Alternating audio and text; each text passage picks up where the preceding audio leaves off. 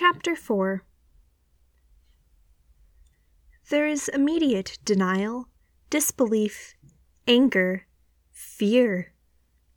They don't say a word in the moment after his pronouncement, but it is all there, roiling in the force, shouting between them. Impossible! Master Rancisis chitters. The Sith were destroyed millennia ago. Since their coming, we would have, Yoda claims, raising a quelling claw against the miasma of disorder in the Force. Ben holds himself still. He's gotten good at it over the course of the war, over the course of training Anakin Skywalker, holding his breath, his trembling muscles, his emotions, not in, just still, as unreadable as calm water. Because the Jedi are all powerful and all present and all knowing, Ben says flatly. Because the light is strong and never fails. He doesn't know why he came here, except for that his heart ached to do so. They did not listen the first time, even when the war was upon them. How could he have thought they would listen now? At least then, he had proof at least in Maul's death, in Qui Gon's, and still, with a decade between that and the end, they were incapable of rising to meet this threat that consumed them. Out of habit, he had returned to those he had always held in trust, hoping that he would be saved by their wisdom and their action, and he had forgot how often they had simply not heard what he had to tell them in those last years. How much they failed to see when shown, and perhaps he had convinced himself that it was only because of the war, because they were tired and spread too thin, but despair was too familiar to be crippling shrouding him like a warm cloak. And Ben turns and walks away from the council, recognizing how foolish he had been to come before them so unprepared. What did you see? Master Sifo-Dyas calls out before he can reach the door. Nothing, Ben replies hoarsely. None of us saw it, not until it was far too late. Leave, do not, Yoda calls out after an uneasy pause at his reply. Troubling your account is. Dismiss you, we did not mean to.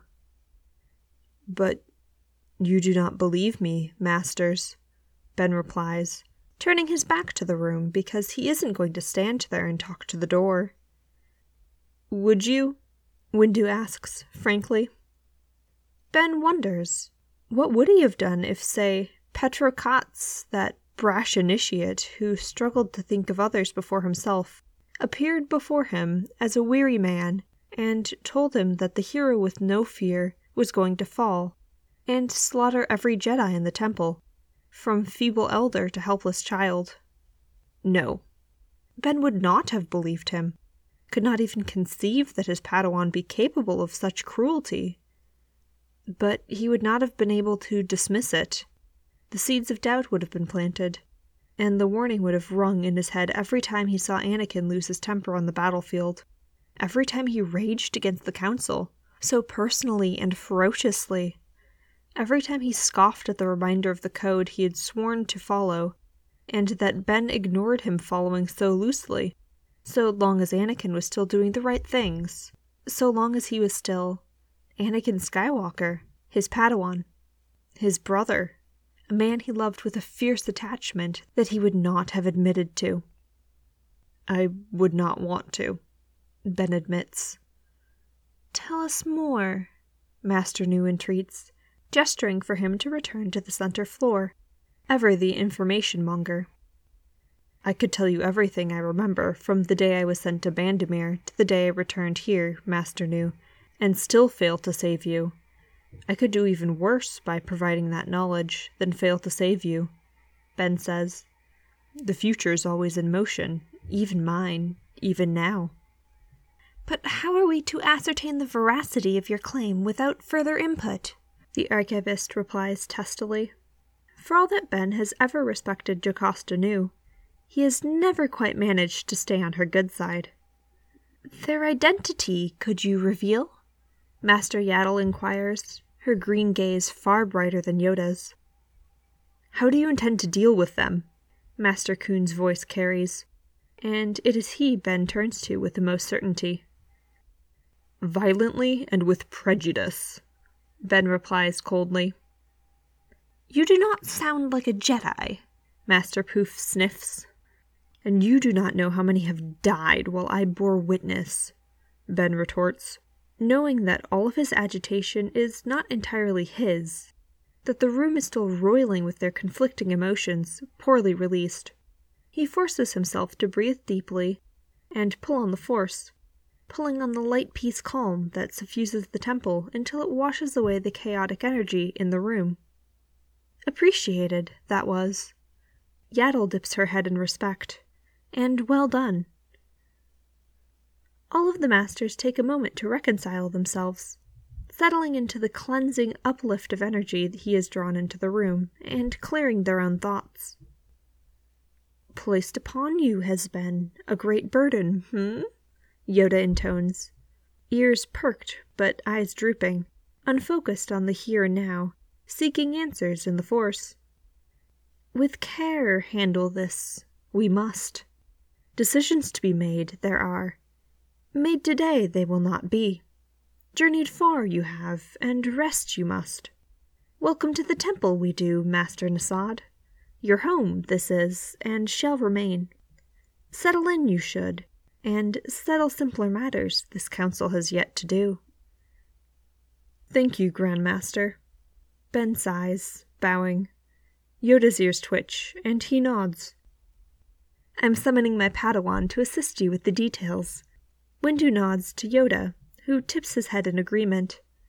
Ben nods his gratitude, and the council is unsettled in the least about staring after him as he departs.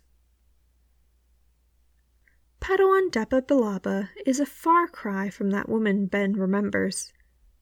Part of it is that the teenling has a lopsided Padawan cut, and part of it is that she has yet to adopt her master's stern demeanor, and has not seen yet the horrors of war. Her face is still soft, and her curiosity is bright in the Force as she assists him through the tedium of paperwork necessary for the temple's systems. So I have the most basic info for my master, but I need a few more details to get you an ident pass, she explains, typing away at an admin terminal with alarming speed for a human. Home planet, Master Nasad? Ben twitches his fingers, thinking for a moment. Obi-Wan Kenobi's home planet is listed as Stewjon, but even that isn't true. Stewjon is merely a placeholder, a point of contact for a rather insular people who live within a very scantily charted nebula. He'd went there once. Not into the nebula itself, as that was a good way to never be seen again, but to Stewjon. It was a small world, orbiting a white sun. He'd found fields of dappled gray grass, broken up by iron red rock formations and the odd spray of pale yellow bell flowers and milk blue berries. The people there weren't settlers, but the watchmen of the nebula, and as he did not speak their silent language, they did not welcome him, for all he shared a remarkable likeness to the humans among them. It had been a remarkably lonely experience. Concord Dawn, Ben says, feeling his lips twitch. Rako Hardeen had been born on the Mandalorian world of Concord Dawn. So had been Jango Fett. Date of birth? That requires math, and she offers him an unimpressed raised brow as the answer takes time in coming. Ben shrugs, but as a counselor's Padawan, Depa is no stranger to unusual council requests. Native language? Mando'a, Ben replies, because if he had been born on Concord Dawn, that would be true. As it was, it was the language of his heart, taught and trust by his men during the lulls of battle and long nights reciting litanies and watching over the wounded, whispered in quiet prayers by Satine that long year on the run, and understood only half a lifetime later. Okay. Depa nods, her braid sliding over her shoulder. That will do for an ident pass once we get the gene proof. But you'll need a full medical workup before we can submit you to the temple record and issue your authorization codes. Well, Ben sighs. I need to go to the healers anyhow. Good. Depa replies simply, young and decisive. Ben had never been that decisive at her age. I can send out a request to the quartermaster now, but it won't be approved until you have medical clearance. Ben nods and lets the Padawan do so before she escorts him to the halls of healing with all the self containment and severity of a full fledged bodyguard. In her presence, this loose limbed tweenling he'd only ever known as a wise warrior, he doesn't only feel old, he is old, and he's not even middle aged. There is a buoyancy in the energy of the temple that he would not have noticed a lifetime ago, where it is not only filled with light and calm, but with the buzzing brilliance of life, of studious Padawans and excited initiates, and happy safe crechelings, and content masters and adventurous knights, and he aches for those days within his own past, never having noticed how all those things slipped away over the years into tension and uncertainty into determination and weariness, into desperation and delusion in those final months. Even the halls of healing are free of the cloud of sorrow and resignation he remembers as the war wounded never stopped coming. Instead, the living force pulls thickly and hums of safe heal rest, and slightly of the manic energy of the healers themselves. The cream white gray color scheme is soothingly neutral, and the Jedi within are confident of their purpose. As they stride towards the main hub of the ward, a Zeltron healer whips around, mid sentence, with a protocol droid, and Ben winces as she zeroes in on him. The healer had soft red skin, purple black hair pulled back into a high tail, violet eyes, and she practically charged on him and Depa. Ben pulled his shields in tighter, knowing it was rather useless.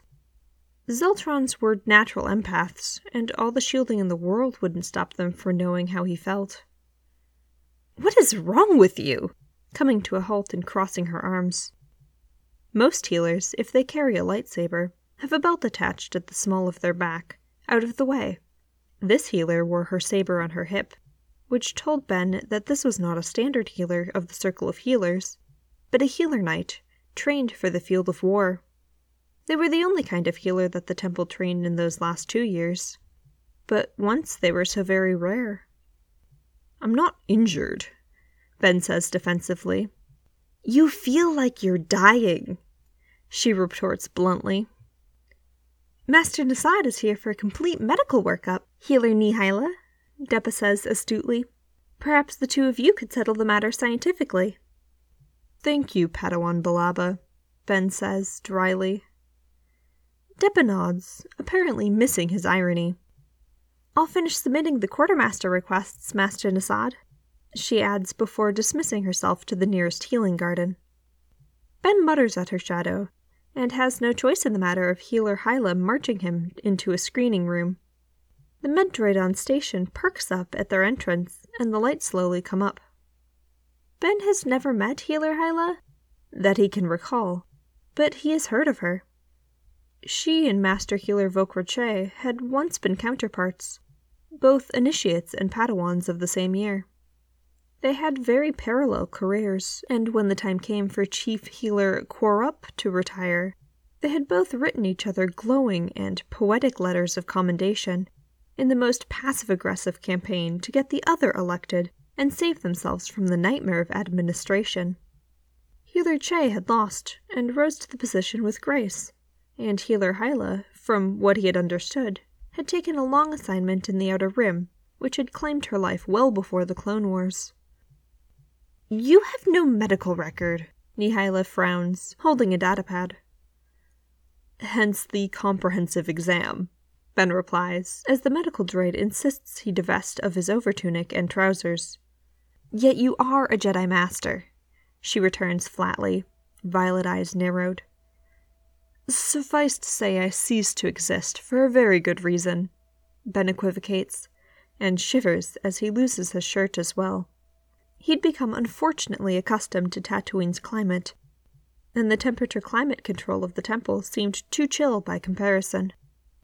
The Zeltron makes a hard noise in the back of her throat, but when Ben glances up, she's turned away from him. Scars, he realizes. He has more than a few, more than most seasoned knights and masters. even from his Padawan days, by virtue of whom his master was.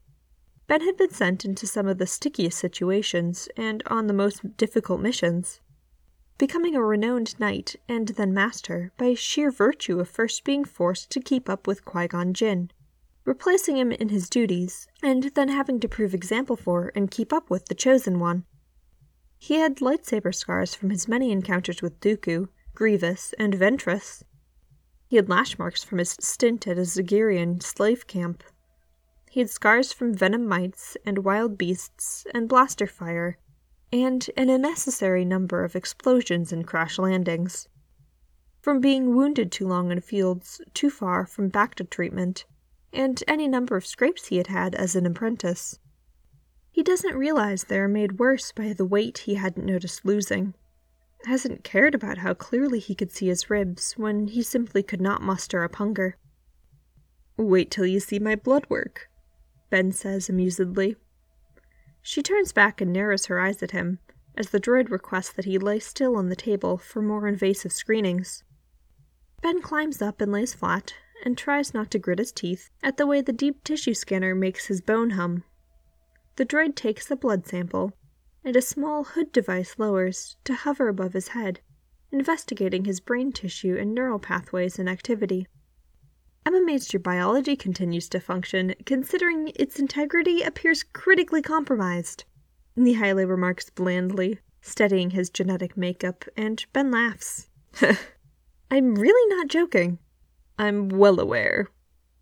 You also could have mentioned you were a rampant alcoholic she adds. Your poor liver is in a terrible state. I haven't had a drop in days, Ben claims defensively. How'd the withdrawal go? she inquires, morbidly curious. I deliberately forced my system to purge at an accelerated rate, and then proceeded to lose consciousness for 20 hours.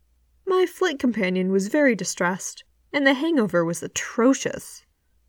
That is literally the least possible recommended way to handle addiction in Force users I've ever heard of. You could have killed yourself, of which I'm certain you are well aware, she says crossly. A prolonged withdrawal was not a feasible option, and a gradual one was not an available option, Ben retorts, not having had the foresight to stock up on alcohol before they left Tatooine partially because he was unwilling to ask Shmi to return the credits to him so that he could do so. I'm adding a warning tag to your file, Nihila mutters, flicking her long tail of hair back over her shoulder. She has a narrow frame and a narrow face, typical of her species, but she's tall for a Zeltron. Half a head taller than Ben, at least. Any allergies we should be aware of, or shall I have better luck just issuing a full panel? Oh, there are several, Ben says grimly, including a variety of vaccinations. Not the vaccinations themselves, the healers had learned, after putting General Kenobi out of commission four times in attempts to prevent him from catching whatever was spreading in that particular battle zone. Instead, he had the great joy of being allergic to one of the protein carriers they'd used in the hurried development of almost 300 brand new medical treatments. Luckily, they had finally figured out what it was, and had then only given the second run variants of the vaccines, and trusted that having had all his troops vaccinated would hopefully protect him in the meantime. Nihila directs the droid to do an allergy panel, which is an uncomfortable process. Bicel Trossi, she murmurs, and Ben glances over to see she's pulled up a display of his skeletal system. The sheer amount of fracture data has to be stripped into layers to even be read. What were you doing in the last decade that broke that many bones?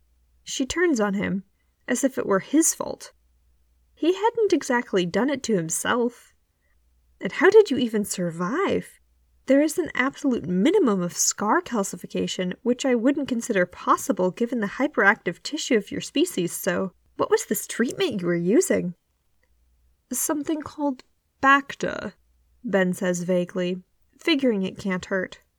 It won't be a galactic export for years yet, but he knows that the system of origin has been producing it for eons. They'd just stopped exporting it nearly a millennia ago, after the last Sith War nearly depleted their planetary resources to the brink of disaster. Nihila seems to grow more and more peevish, as terrible results pile up over horrific scans. But Ben could only find himself amused. Every broken bone, after all, simply grew stronger. You are a sock drawer thrown in a trash compactor, she mutters irritably. Thank you, Ben replies, earning another peeved look. You need a dedicated healer, she then says, to which Ben replies, No. I'm serious, Master Nasad. She faces him fully, every inch of a healer knight. If you have any medical complication at all, we could kill you by sheer accident for simply being unfamiliar with the existing complications present in your system. Having your medical record will not be enough, particularly if you come in as the trauma case. You have three replacement organs, two of which I cannot identify the manufacturer of, a pair of synthetic nerve clusters unlike anything I have ever seen, and one artificial inner ear whose patent doesn't seem to exist. Your DNA and RNA structure is riddled with foreign packets, and there are trace elements of toxic compounds I can't even identify in your bloodstream and tissue samples. Dare I even ask about potential psychological evaluation? Possibly therapy? Because whatever you have been through has no doubt made just as much of a mess inside your head as it has your body. I will be declining a visit to the mind healers, Healer Hyla. Ben replies quietly. But perhaps I will concede to the prior request, given due consideration. She scoffs. You are the epitome of gracious surrender, Master Nasad, she says, unamused. Perhaps I should assign you to my Padawan. No doubt you'll eventually need such intervention it can qualify as his healer's test. That is unkind on so many levels, Ben protests. It's done, Nihila says sharply, tapping on the pad. I've already done it. I'll introduce you as soon as he's finished surgically removing detonators from a pair of survivors. Actually, the individuals in question are companions of mine, Ben comments, earning her attentive focus. Could we not go to them as opposed to the other way around? he requests folding his overtunic back around himself as the medical droid releases him. By all means, Nihila nods, waiting for him to slip back into his boots. Her eyes judge his clothes just as critically as the scanner's judges his body, taking in the cracking soles of his boots, the sand-whipped threadbare quality of his tunics, the patched and repatched knees. Ben has a sudden trepidation about what she sees in his face, the red kettle did not have a mirror in its fresher, and Ben had never acquired one on Tatooine. Ben manages his boots and runs his fingers through his beard as he stands upright. It's longer than he prefers, and scraggly for lack of grooming, and his hair brushes the shoulders because he finds it easier to tie back than cut off, particularly given that the length protects his scalp from the scorching of Tatooine's twin suns. He wonders if his appearance didn't frighten Shmi if it didn't lend to her unease, as much as his simply being a male stranger did. Nihila guides him through the halls of healing to the surgical suites. Will it scar? He hears, in the high, tremulous tones only three year olds seem to muster, as they round a doorway and see them. Shmi has her arms wrapped around herself, in a plain undyed dress, but with a deep berry colored shawl pulled around her shoulders, standing by the bio bed, Anakin, on the bio bed, was prodding at the shiny red line on his leg, his tongue sticking out. Ben! he chirps, looking up at their presence. Ben! They took it they took it out, so it won't blow up. It was in my leg. Think I'd have lived if I'd have run. This is perhaps the cleanest basic he's heard from the boy, but he's not unaware that their first few days were full of shy silence more than the inability to speak. Furthermore, he and Shmi are rating enough relief shock joy that he's amazed the youngling isn't jumping up and down just to spend the energy. Then, of course, his words process. I think I'd have lived if I'd have run. The rush of black vision and white noise creeps up on him from the side, floods through, and rushes back out as quickly as it came. With Anakin's power, and Ben had judged so much on a scale of Anakin, that would have been a rage that could crush worlds. He'd felt it before the desire to rend horrible places and the horrible people that made them to dust, He suspects that Anakin has acted on it more than once, but Ben reminds himself that innocent people tend to live there too, and pushes all the fury into pure sensation until the emotion fades and all he is left with is energy and a clear mind with which to use it. Ben might have said, I'm glad you didn't try, but he's lived on Tatooine long enough to know how insulting that is. Beru had told them who the unfettered were. Like Leia, the great krayt dragon, they broke their own chains.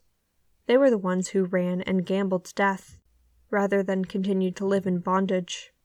I'm glad you didn't have to, Ben says instead. Me too, Anakin grins, full of childish delight. Master Nasad, Nihila calls his attention.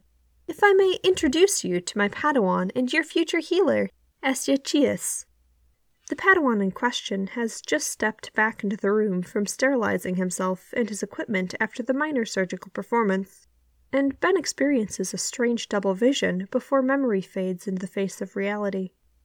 The Pantoran Padawan reminds him greatly of one young Riyo Chuchi, the blue skinned boy having similar pastel lavender hair and pale yellow eyes. Unlike Senator Chuchi, his gold tattoos form a thin line from the top of his brow to the tip of his nose and then a series of circles below his lip. Being a healer's Padawan, his Padawan cut is far better groomed than most, and judging by the length his master has allowed it to reach, he is a healer very near his test. A healer's test was not like a knight's trials. A knight's trials tested the spirit, capability, and the faith. A healer's test challenged the will, as well as the student's skill a healer could display technical mastery and fail to push far enough to save a patient. Or worse, push too far, beyond ethics and morality and conscience, cause undue suffering to prove sheer talent in saving their patient, and fail just the same. A healer knight faced both. Being the proposed test subject of this particular healer's future test, Ben wasn't entirely sure how he felt about the matter. Master, Padawan Chius bows to him, and Ben jerks his head in a nodding response. The Padawan has a more confident presence than the young Senator Chuchi had when he first met her, but the observant curiosity in his gaze felt just the same. I am assigning you to be his primary healer under my supervision, his master states bluntly, and the Padawan jerks where he stands, eyes widening before narrowing critically, first on his master, and then on his patient. Ben reaches out and Anakin happily clambers into his arms, so Ben could shield himself with the boy. Ah, Estia murmurs softly. I hope I won't be seeing you. Likewise, Ben agrees.